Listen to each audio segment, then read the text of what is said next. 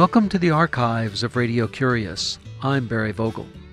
In 1995, James A. Getty, who appears in public as President Abraham Lincoln, visited Ukiah, California, and dropped in at the studios of Radio Curious. In talking with him as President Lincoln about President Lincoln's life, the events of his time, and his presidency, our conversation turned to the economics of the mid 19th century. We talked about many topics of his time, and I began by asking Mr. Lincoln to give us his opinion about the effect that Eli Whitney's invention of the cotton gin had on the spread of slavery. Uh, perhaps uh, that wouldn't have happened if Mr. Whitney had not come up with that idea of the cotton gin, but perhaps then somebody else would have.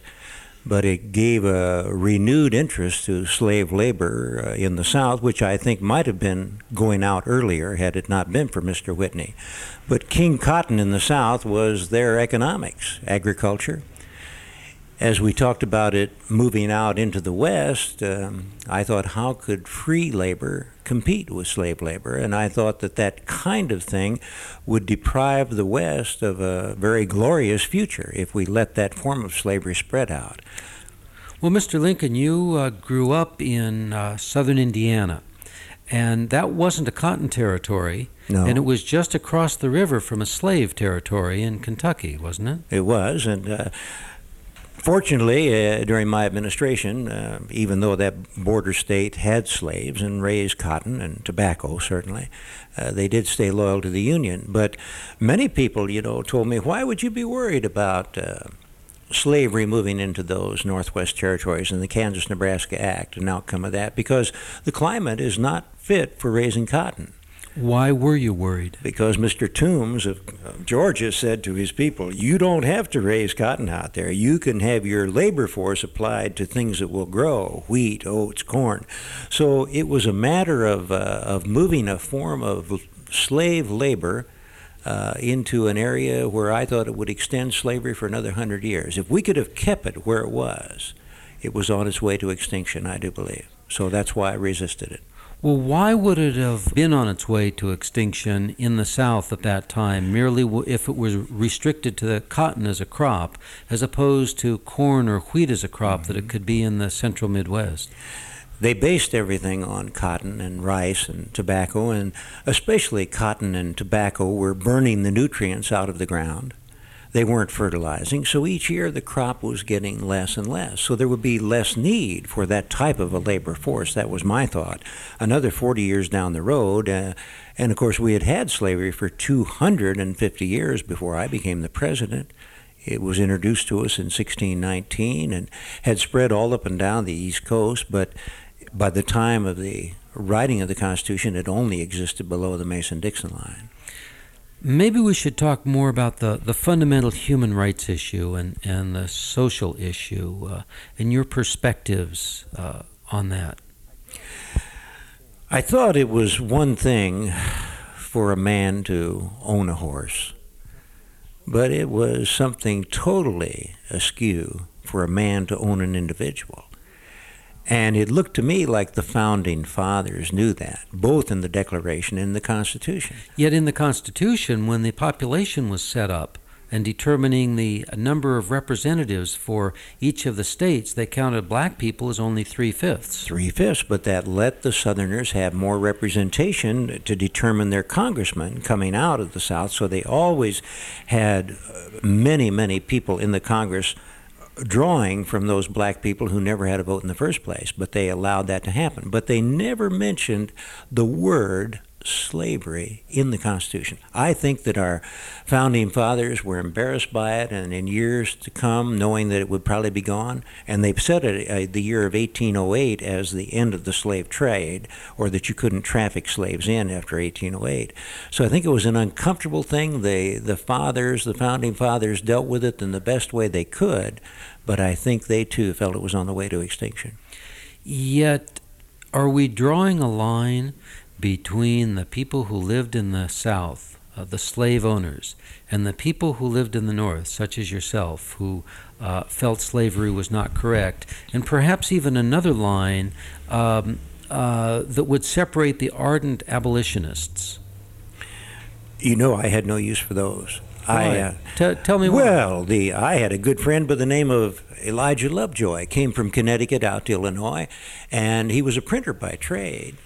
He went down to Alton near the Mississippi and uh, started a printing press. Ran abolitionist newspaper style things. And here were these people in the lower third of Illinois and Indiana who had migrated there from Kentucky and Tennessee. They had relatives at home who were, were slave owners. So they were upset over his publications. They broke into his shop one night, took his printing press, and threw it in the Mississippi River. He made more money and bought another one started printing the same stuff, and they, they killed him. So to me, abolitionist was a radical type of thing, and even when the Republican Party was born and they took the abolitionists in in 1854 as a part of the Republican Party, I didn't join until 1856, pretty much because the abolitionists were there. I think when John Brown pulled his raid at Harper's Ferry in 1859, it was fuel for the fire for Southerners. Jeff Davis and others would say, That's those Republicans and John Brown, an abolitionist, a part of that party. But I tried to distance myself from him, and I tried to always preach to the people that that was not the, the route to go. I hated it probably as bad as they did, but I wanted to handle it through the courts and the Congress, not in the streets. A number of um, months ago, I was talking uh, with your predecessor, Thomas Jefferson, and uh, he was indicating that uh, slaves were better off uh, under the system of slavery because he felt that they could not really take care of themselves if they were to have been set free, such as uh, you did with the Emancipation Proclamation. Do you feel that, that that's valid? I admired Mr. Jefferson. He he warned us, so he said slavery is a fire bell tolling in the night. He he could see the writing on the wall, I do believe. But he knew there was going to come the time, as I did, when that change would bring about great hardships. How can a society make an overnight change uh, where people had been dependent and now we're going to be free? But it had to come. And I said, if the tug has to come, it's better that it comes while I'm there. So I, I knew there were going to be hard times, but I thought it was better to get it done once the opportunity presented itself. I admire Jefferson. Uh, I certainly thought what he did in Louisiana, the boldness of jumping in in 1803, but he had a philosophy that uh, that uh, about slaves, as you just indicated. Southern ministers thought that uh, mm-hmm. they're a second class people, but we've got to get them ready for the hereafter, so that's why they were in their church services, segregated as they were. Mm-hmm. But I really felt that, uh, that uh, it had no place in the country, had to have a change come. And uh, I would not. Um, I would not say, as Jefferson said, that uh, that to keep a people dependent upon somebody else, that, that certainly is a form of slavery, and it, uh, uh, it, it had to come to an end. What plans uh, to integrate black people into society did, did you have um, after the Emancipation Proclamation that you weren't able to carry out because of your untimely death? Well, I think that we talked about education, we talked about opportunity. We had never stopped uh, uh, the immigration uh, well, during the Civil War years. People from Europe were immigrating. We were opening up wide areas of the West. We started the transcontinental railroads. There would be job opportunities. Cyrus McCormick, uh, John Deere had a variety of implements now. The revolutionary of the revolution of the industrial age was upon us. So both black and white people in the South would need to be trained for new jobs. Education was going to be in the upmost of my thoughts. And of course, the Congress talked, you know, about uh, the 40 acres and a mule, and I don't know if that would come about. I knew sharecropping was talked about, where the black man would jump in and work with perhaps a former master, but he would have an interest personally in that. So there were a variety of things that were were being discussed, but we thought that uh, education was going to be so important to train both black and white people for new jobs. Industry would move into the South. Were there plans or programs that you were proposing or, or thought to propose to the Congress at that time? uh, the, under the Reconstruction Act that that actually took place um, uh, under the under the reign of, of your successor, uh, Mr. Johnson. Johnson. I think Andy knew my plans pretty well for Reconstruction, but he was up against that terrible radical wing of the Republican Party who wanted the South punished. I would have been fighting them the same way, but I really think that uh, that that resistance uh, I don't know if it could have been resolved within four years. We had to have um, uh, military governorship in the South to look after both races for their protection. But uh, these plans uh, that were in, um, I, I really thought that there would be a natural Western expansion of the black man and that he would move his family there to get a new start. Uh, these were some of the opportunities I wanted. You know that I talked about the vote for the black man. This was astounding to some of my people in the Congress of my same party. They weren't uh, willing to listen to the black man having the vote. So all of these things would have to come about, but uh, the resistance uh, would have been great from Capitol Hill. How about the vote for the women? Was that an issue that, that was brought out uh, during your presidency and, and, your prior experience? But when I was in Congress in 1847, 48, 49, that's when up at Seneca Falls uh, in New York, Susan B. Anthony and Elizabeth Cady Stanton were right. meeting with these women and saying, now look, our husbands are abolitionists. They're fighting for the black man's rights, and yet we can't vote. We have no rights in property settlement. But you know, years before that, in 1832, when I ran the first time for the Illinois General Assembly, I put out a handbill and I said, if you elect me, these will be my top 10 items that I want to have eh, to work on. Number one is that we will, as a state legislature, try to get better financial aid to our schools that we can attract better teachers to come out from the west and, or the east and teach our children. Right. And I said, number two, I am in favor of all sharing the vote who bear their burden of taxes, and that includes women. So I think, even though I lost that election, I might have been a little ahead of my time in my thinking right there, but then it was put on the back burner. By who? By whom? Who, who put it on the black? Well, black it was it was just not really thinkable at that time. Uh, it uh, we had no time to deal with it in in the Congress when I was president, and nobody had taken it up on any national issue or really state issue. Uh, prior or between 1832 and my election. Interesting enough, New York, New Jersey, and Massachusetts were letting the black man though have the vote in their state, mm-hmm. but not the women. Mm-hmm. Why do you think that was? What what was going on in America during that time that that uh, the line was drawn, as you explained? I have always thought we just took our early rules and laws from Great Britain, and because it wasn't happening there, we assumed that it shouldn't happen here, and nobody really was willing to spearhead it on at at a national mm-hmm. level. Um, I I would think that was why it was. Mm-hmm. What was your uh, feeling about uh, the leaders of the Underground Railroad? Uh, Harriet Tubman, for example. I admired Miss Tubman. I never got to meet her. I met Sojourner Truth, and of course, you know that uh, my good friend uh, uh, Douglas uh, Stephen Douglas, no, senator. No, the yeah. the, the uh, Mr. Mr. Uh, Mr. Douglass, who had escaped slavery and would live oh, up Frederick Frederick, Douglass, yes, he'd live in Rochester, New York, and would visit me at the White House frequently, tell me about the black man's plight, encourage me to use black troops.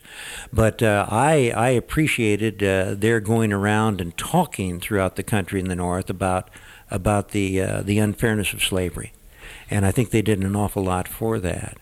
But um, I never, I've never met Harriet Tubman, but I certainly heard of her. She was quite a, a heroine, I do believe.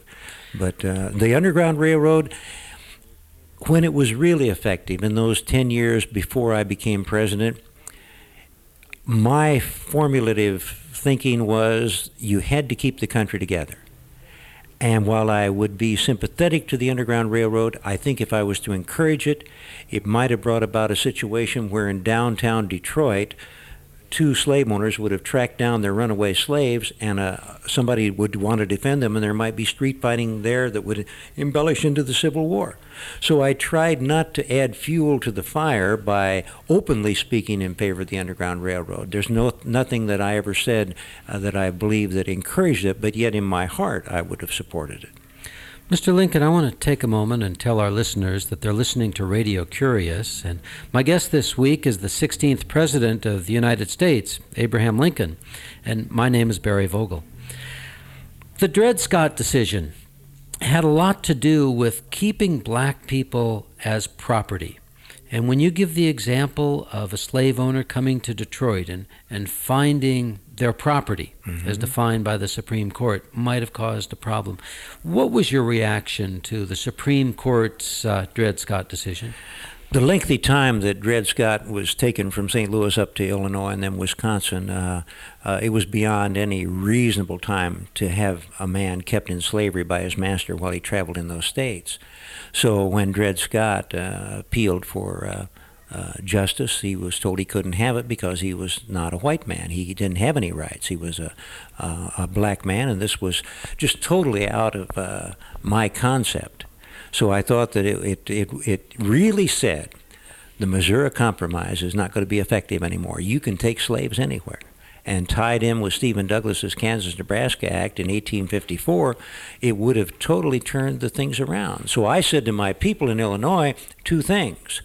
We've got to resist it, but I don't want to go to the streets and fight it because nothing merits mob violence.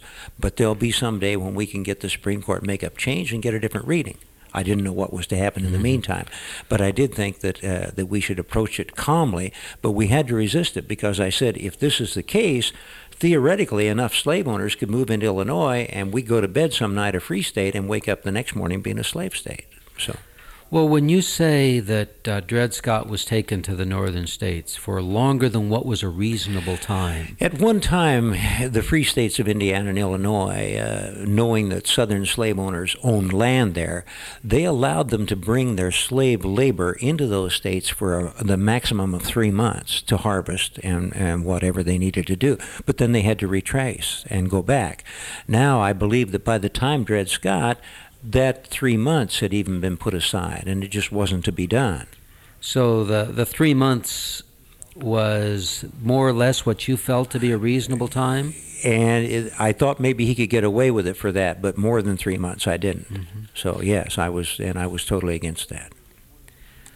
Although slavery was one of the major issues of, of your time uh, as president and, and the years leading up to it, what were some of the other factors that, that were going on? Uh, for instance, the Whig Party. we mm-hmm. We hear a lot about that in books, but uh, uh, there is no Whig Party in the United no, States now. No, but they were born in 1832 uh, in opposition to uh, President Jackson, especially with his economic plans, I believe.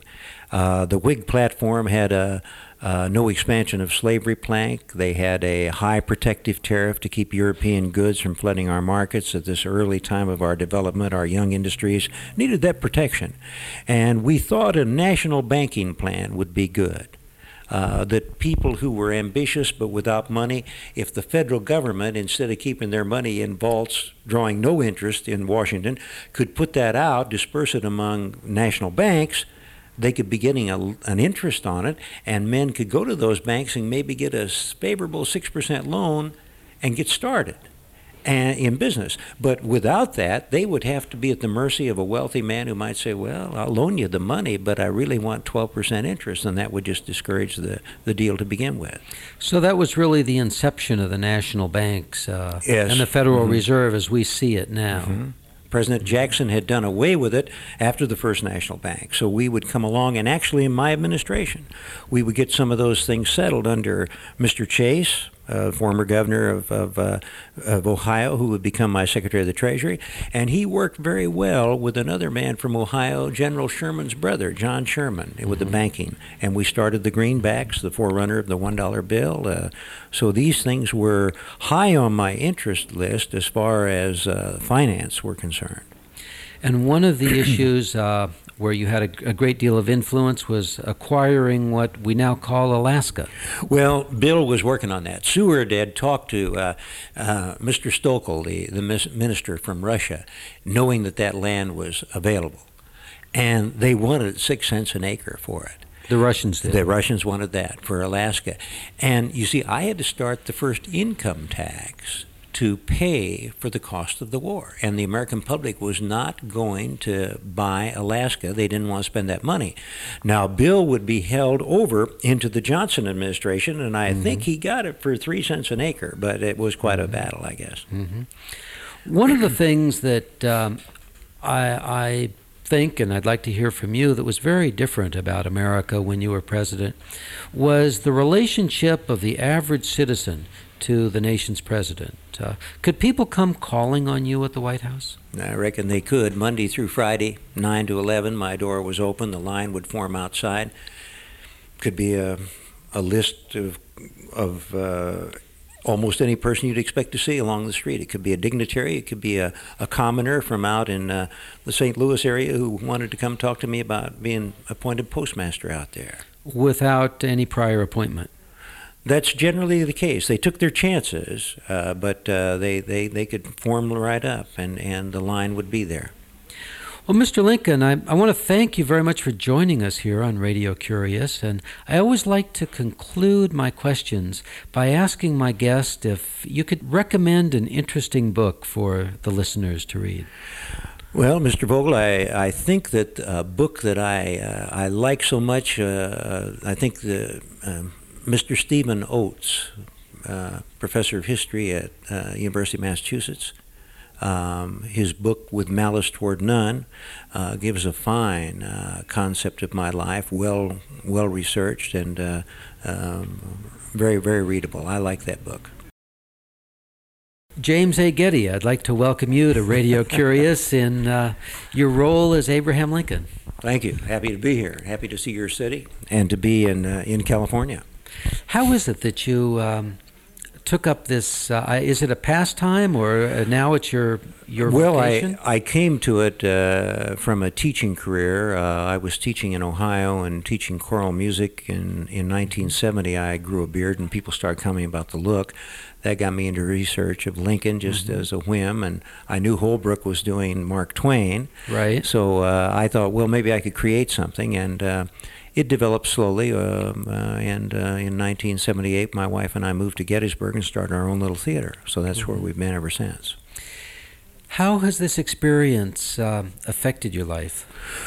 It's turned me more into a, an interest in political and world affairs. I find I'm I'm much more tuned into the uh, to the issues of the day. Uh, where as a musician, I was so involved and absorbed in uh, in study of score and and, uh, conducting and that type of thing that I, I, I, I find myself with different interests now, of mm-hmm. course. I understand you travel extensively around the United mm-hmm, States. Yes. And one of the things that um, always interests me, and I, I, like to learn from people who travel as, as you do, is what you consider or find the sense of the United States to be now. Um, we, we saw the election last November. Uh, we see a lot of reaction, mm-hmm. and and I don't know if we see leadership out there. What do you see? I think that people in general are becoming more interested in what their government is doing, both at the state and national level. I uh, maybe because I personally wasn't involved some years ago like that.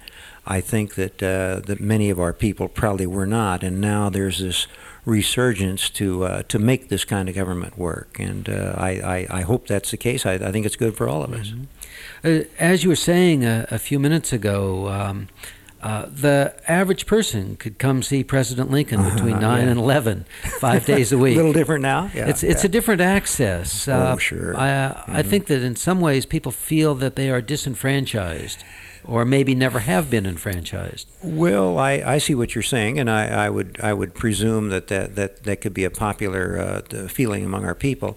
But yet, I think through uh, the type of government, I think they have access to the their representatives through their offices, their senators. Uh, you have now this great thing called the television or telephone and fax machines that we never had, so there mm-hmm. can be mm-hmm. instant co- communication with those offices. So I think that the people can voice their concerns may be better than having to ride a half day to uh, across country in a buggy or on a horseback to, to mm-hmm. maybe express that mm-hmm. concern. Um, you talk to a lot of schools.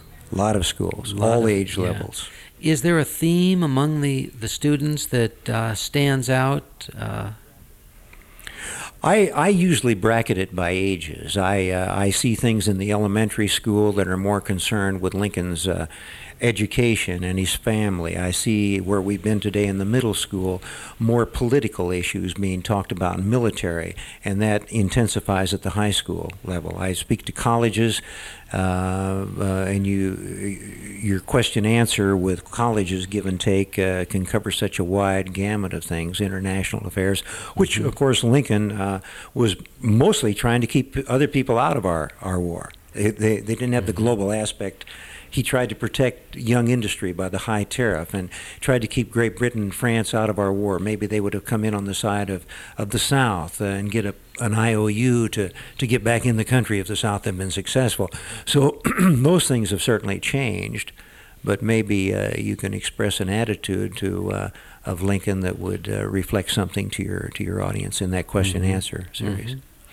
And again, my final question uh, that about books that you might recommend, either about Abraham Lincoln or some other topic. well, I think the, the Stephen Oates book, with Malice Toward None, heads the list. Uh, uh, there have been so many things. Mark Neely has written so many fine things when he was at Lincoln Life Insurance Company in Fort Wayne, Indiana.